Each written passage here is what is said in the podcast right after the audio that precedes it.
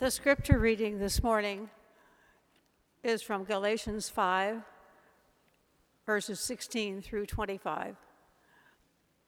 The reading is from the Common English Bible. I say, be guided by the Spirit, and you won't carry out your selfish desires. A person's selfish desires are set against the Spirit, and the Spirit is set against one's selfish desires. They are opposed to each other, so you shouldn't do whatever you want to do. But if you are being led by the Spirit, you aren't under the law. The actions that are produced by selfish motives are obvious.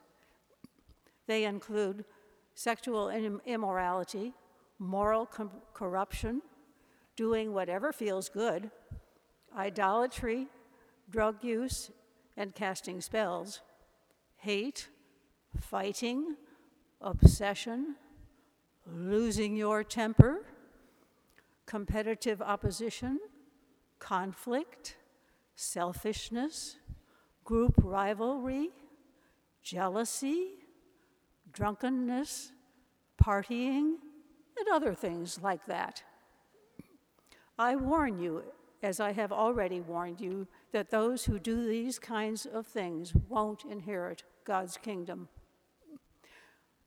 But the fruit of the Spirit is love, joy, peace patience, kindness, goodness, faithfulness, gentleness, and self control. There is no law against these things. Those who belong to Christ Jesus have crucified the self with its passions and its desires. If we live by the Spirit, let's follow the Spirit. This is the word of God for the people of God. Thank you, Arlene. That, that's quite a list, isn't it? Now, aside from the casting of spells, I think I've seen, which I haven't seen in a long time, I think, I think I've seen every one of those things on that list happen in the last week. Uh, unfortunately, I've seen far too many of them happen uh, in my own life, and I suspect that many of us in the room can relate to that as well. Thanks be to God for the gifts of the Spirit, however, which we pray we will see in more abundance. Please pray with me. Guide me, O thou great Jehovah, pilgrim through this barren land. I am weak, but you are mighty. Hold me with thy powerful hand. Bread of heaven, bread of heaven, feed us till we want no more. Amen. Today we begin our sermon series for Lent, Virtues and Vices. You'll see the graphic for that on the front cover of your bulletin. You don't have the benefit of seeing the bumper video that we use at the 9:30 worship service, but you get the gist. Lent is a time for self examination and renewal. Now, many people give up something for Lent, usually something that is in some way bad for us, that classics like chocolate or alcohol, or modern temptations like social media. Maybe we should all give up social media for the season of Lent. By the way, just how many of you, by show of hands, how many of you give up something for Lent? How many of you have given something up this year? That's an interesting process, pra- practice. I, I also gave up some things for Lent myself. In, in many ways, virtues and vices, though, are remnants of a bygone era. We're going to be studying them over the next several weeks. Uh, makes sense, there are, it's a time for thinking about our own sin uh, and, and, reflection. There, and there are seven deadly sins. There are roughly seven weeks in Lent, so it's, it's kind of a good fit. But these, these ideas are, are sort of lost to us in modernity their meanings have strayed from their original meaning. If we use the word virtue at all, it's typically within the realm of ethical or philosophical study. In everyday parlance, we use the term virtue to mean something that is just sort of generally good, like uh, patience is a virtue, But the concept of virtue traces its roots to Aristotle, who thought of virtue very differently than the way we speak of it today. The word Aristotle used was arete, which is perhaps more accurately understood to mean excellence. And excellence was something that made something useful for whatever it was. So, take for instance an object like an axe. An axe was useful, it had an excellence if it was strong and sharp and it would allow it to cut wood. That was an excellence. Um, in, in humans, Aristotle stood, understood that to mean things, excellences were things that made us good citizens or part of a community together. And Aristotelian thought the ideal target was somewhere between having none of that quality at all and having it to excess. The golden mean was appropriate, was important for Aristotle. A virtuous person had a balanced measure of excellence, of any number of excellences. Virtue was lofty then, but not unattainable. Well, likewise, the meaning of vice in our society has been altered. We use it today to refer to practices that are generally unhealthy for us, like smoking or drinking. Many police departments in municipal areas have a, a, vice squad to deal with things like prostitution, gambling, and drug trafficking. But the, devi- but the vices identified by early Christian thinkers weren't generically synonymous with sin, nor were they the sort of obvious infractions we identify today. In fact, of the seven deadly sins, none of them would be things we would name among the most serious we would likely populate a list with things like murder, rape, lying, stealing, adultery, violence, and abuse. Compared to that list, the seven deadly sins seem, seven deadly sins seem rather pedestrian, ordinary, almost harmless. But to the ancients, they were deadly serious. The things we name might kill the body, but they are outward manifestations of something that is happening inside the heart.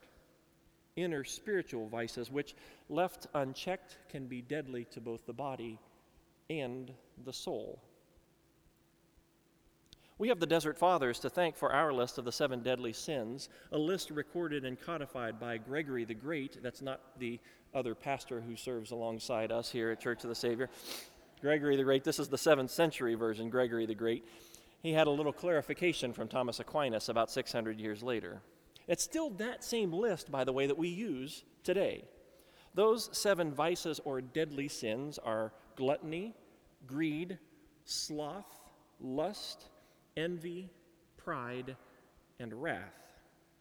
Now, we'll cover six of the seven over the course of Lent. We're skipping over lust because I just preached on it in the last sermon series despite our society's obsession with sex, I don't feel a particular need to talk about it again that soon. Is that okay with everybody? Can we skip over sex for a while? If you missed it and you want to go back, it was the sermon from January 19th. You can find it um, archived on our website. You've got the sermon manuscript and the podcast. I know you'll look forward to that one. Both Gregory and Aquinas and those who went before them recognized that sin is part of human nature. Our vices are never far from us, a constant temptation, no matter who we are. But rather than ignoring them or just trying to repress those things, they believed that the best antidote was the development of virtue. Now, I have a confession to make. This being Lent, I feel like it's appropriate for me to confess. I am obsessively fussy about my lawn. Anybody else with me on that one? I, I want the grass to be green and lush and well manicured. Few things irritate me. My wife is here, you can ask her about this. Few things irritate me more than weeds in the lawn. If I see those, those unwelcome disruptors of backyard nirvana, whether they're dandelions, clover, crabgrass, or chickweed, I go running for a spade or, or perhaps reaching for the weed and feed. Um, let me not uh, encourage us to use more chemical additives to our lawn, however. I've learned from lawn care professionals that the best way to eliminate weeds is to grow more grass. You see, if the grass is thicker and the root system is healthy, there simply isn't space for weeds to germinate. The same logic applies to virtues and vices. The best way to keep those vices from taking root in our lives is to cultivate virtue. Now, some of you know that the tiles on the floor up here include the four cardinal virtues prudence, temperance, fortitude, and justice, and the three theological virtues faith, hope, and charity, or love, if you prefer. Now, they're in Latin because, after all, this is Church of the Savior, and why do something simply? But you can come up after worship and, and see those tiles on the floor, and you can pick out all seven of those, of those virtues. The seven we're studying throughout the course of Lent are a little bit different. We'll cover the virtues that correspond to the vices or the seven deadly sins. Today we begin with gluttony and one virtue that makes both lists temperance.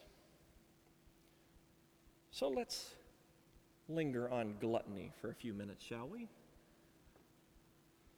Is gluttony so bad? I mean, we all overeat on occasion. I think I did last night. It might cause a little lethargy and perhaps indigestion, but a deadly sin? Really? Jesus was called a glutton and a drunkard by his opponents. That's Jesus. That's not the other cats that ran around with him. That was Jesus. He called him a glutton and a drunkard. And how did Jesus respond? By telling a series of parables about the kingdom of heaven where he likened it to a banquet or a feast. That's interesting. Of course, there are some consequences to gluttony, at least of sustained overindulgence at the dinner table. According to the Centers for Disease Control, 71% of adults aged 20 and over in the United States are overweight or obese. 71%. Uh, according to a study just released a few days ago, the obesity rate went up to 42% in this country. That's a 4% increase over the last three years. Americans spend 66 billion, that's billion with a B, 66 billion annually on weight loss on weight loss. To put that in perspective, that's more than the gross national product of Ghana. We clearly have a problem with food and nutrition, made worse by gluttony's cousin, sloth. There's plenty of reason to consider gluttony as a health concern, but what does it have to do with spiritual matters? To the ascetics who devised the list, gluttony was a gateway to the other vices. Bear in mind, now, these were people who lived in monastic communities in the desert where food was scarce and rarely flavorful. Overindulgence by some meant that others went without. In the Middle Ages, where Chaucer and Dante and others made those seven deadly sins really come to life, the poor were thin and plumpness was a sign of prosperity and wealth. So gluttony was also related to justice. But today, obesity rates are highest in poverty dense areas. Perhaps due in part to the high cost of healthy eating and the relatively poor nutritional value of more accessible and less expensive options like fast food or frozen dinners. Still, an estimated 37 million Americans struggle with hunger every day. Now, what's going on here? Our relationship with food is complicated, especially in a society with as much opportunity and variety as ours. Food gets intertwined with all sorts of other things, like memory, association with past experiences or people. How many of us have smelled cookies baking and, and thought of our mother's kitchen table? Or, uh, or having a meal, sitting down and eating something and saying, This is so good, it reminds me of the way my grandmother used to make it. Things like emotion. Food is central to our celebration of many occasions. We, I can't think of a time that there was a, an occasion to celebrate that didn't include food. So we eat to celebrate, but we also eat when? When we're depressed or in response to stress. Culture also affects us. What we eat and when we eat it has a lot to do with the way in which we were brought up and those who went before us. Gluttony isn't confined to volume either. Conspicuous consumption can take many forms. Pope Gregory named five different types of gluttony. He called them species of gluttony, which included eating too early, too quickly, too much, too sumptuously, and too fussily. Well, I kind of made up that last word. That's not really a word. He said too daintily, which didn't make any sense to me either, but I guess the idea is being too picky about your food. So, too early, too quickly, too much, too sumptuously, or too being too picky. In each case, it's that little word too that gets us in trouble. Another confession I can be a bit of a food snob. Okay, I can be a lot of a food snob. I am particular about my tastes when it comes to coffee, beer, cheese, bread, olive oil, cuts of meat, and a whole variety of other things. I like to say I have a distinguished palate, but you know, that's just an excuse. Now, that particularity can be a form of gluttony if those preferences become a barrier to graciousness or hospitality or my relationships with others or my relationship with God. Many of us either are or know people who are health nuts, locavores, vegans, vegetarians, organic food nuts, name it. Now, there are dietary restrictions, many of which have legitimate health concerns that are underlying them, and I don't want to make light of any of those. I suspect there are a whole lot more food preferences that make their way. You cannot hold a meal for any group of people without accommodating all sorts of other things now. There's nothing inherently wrong with any of those preferences. It's okay to have preferences unless they get in the way of more important matters. Gluttony is not only an issue of volume, but of conspicuous consumption in a world where too many have not enough. Our problem isn't supply, it's distribution. Our stomachs can be full and our hearts empty at the same time. Spiritual hunger cannot be satisfied by physical indulgence, no matter how much or how discriminatingly we partake. The virtue, with the power to answer gluttony's attraction, is temperance. Now, I don't mean temperance in terms of the anti alcohol movement that led to prohibition. I don't think that worked out so well. But that is where the WCTU got its name. Temperance or moderation is more than exercising self control over our natural desires. Nor is it as simple as building habits through abstinence or self denial. Your Lenten fast may help you grow closer to God. I pray that it will, and that mine will as well. But it won't do much for developing temperance, at least not on its own. Because our eating habits are based on other factors that come from feelings, rational thought, and cultural conditioning, they can be modified through conscious effort. Well, that effort is more than mind over matter. We might call it mind alongside matter.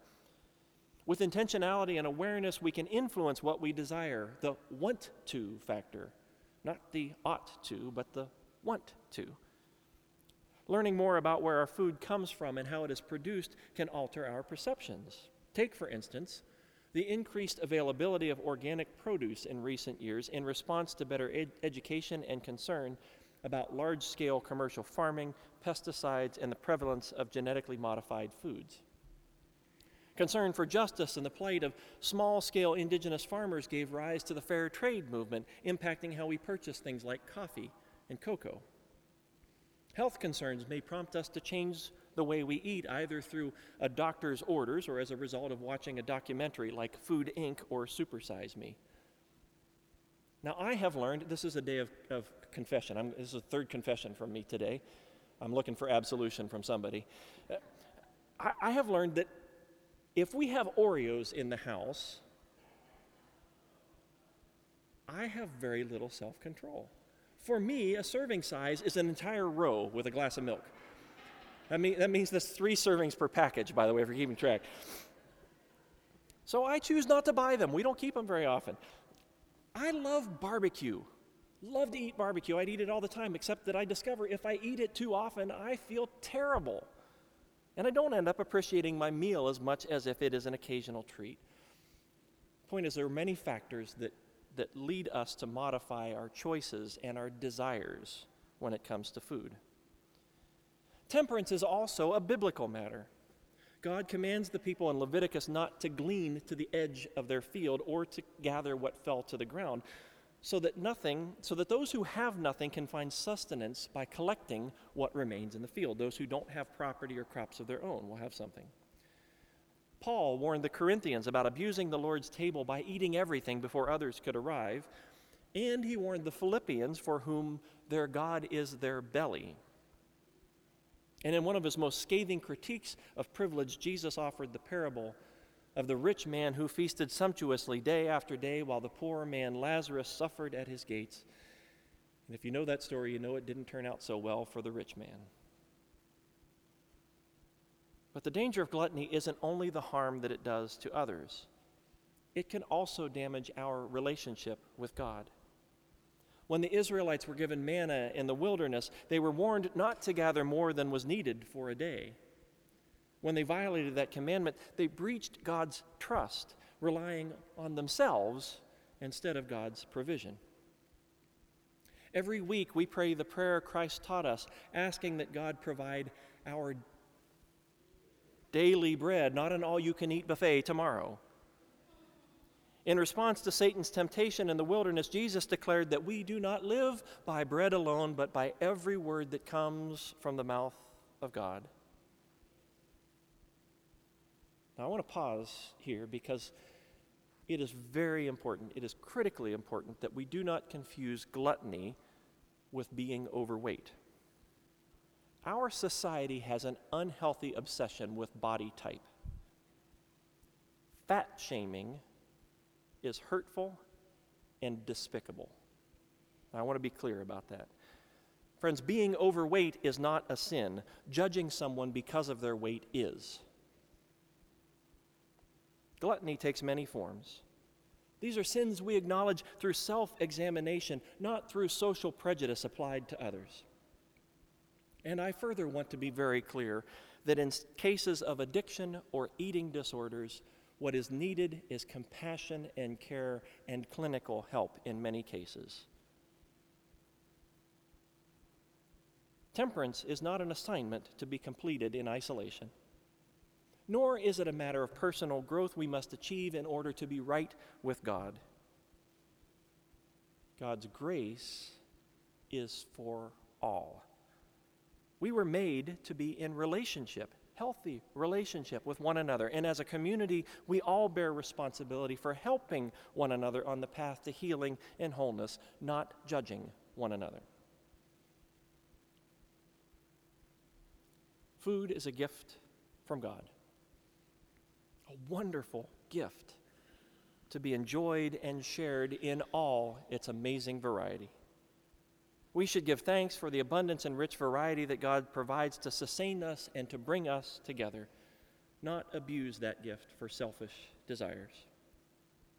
We cultivate temperance by being more aware and more connected, both to the source of sustenance and to one another. Let us celebrate God's provision and be grateful for all that we have and be generous toward those who do not have enough. Above all, let us put our trust in the one who provides everything we need, both for our bodies and our spirits. Thanks be to God. Amen.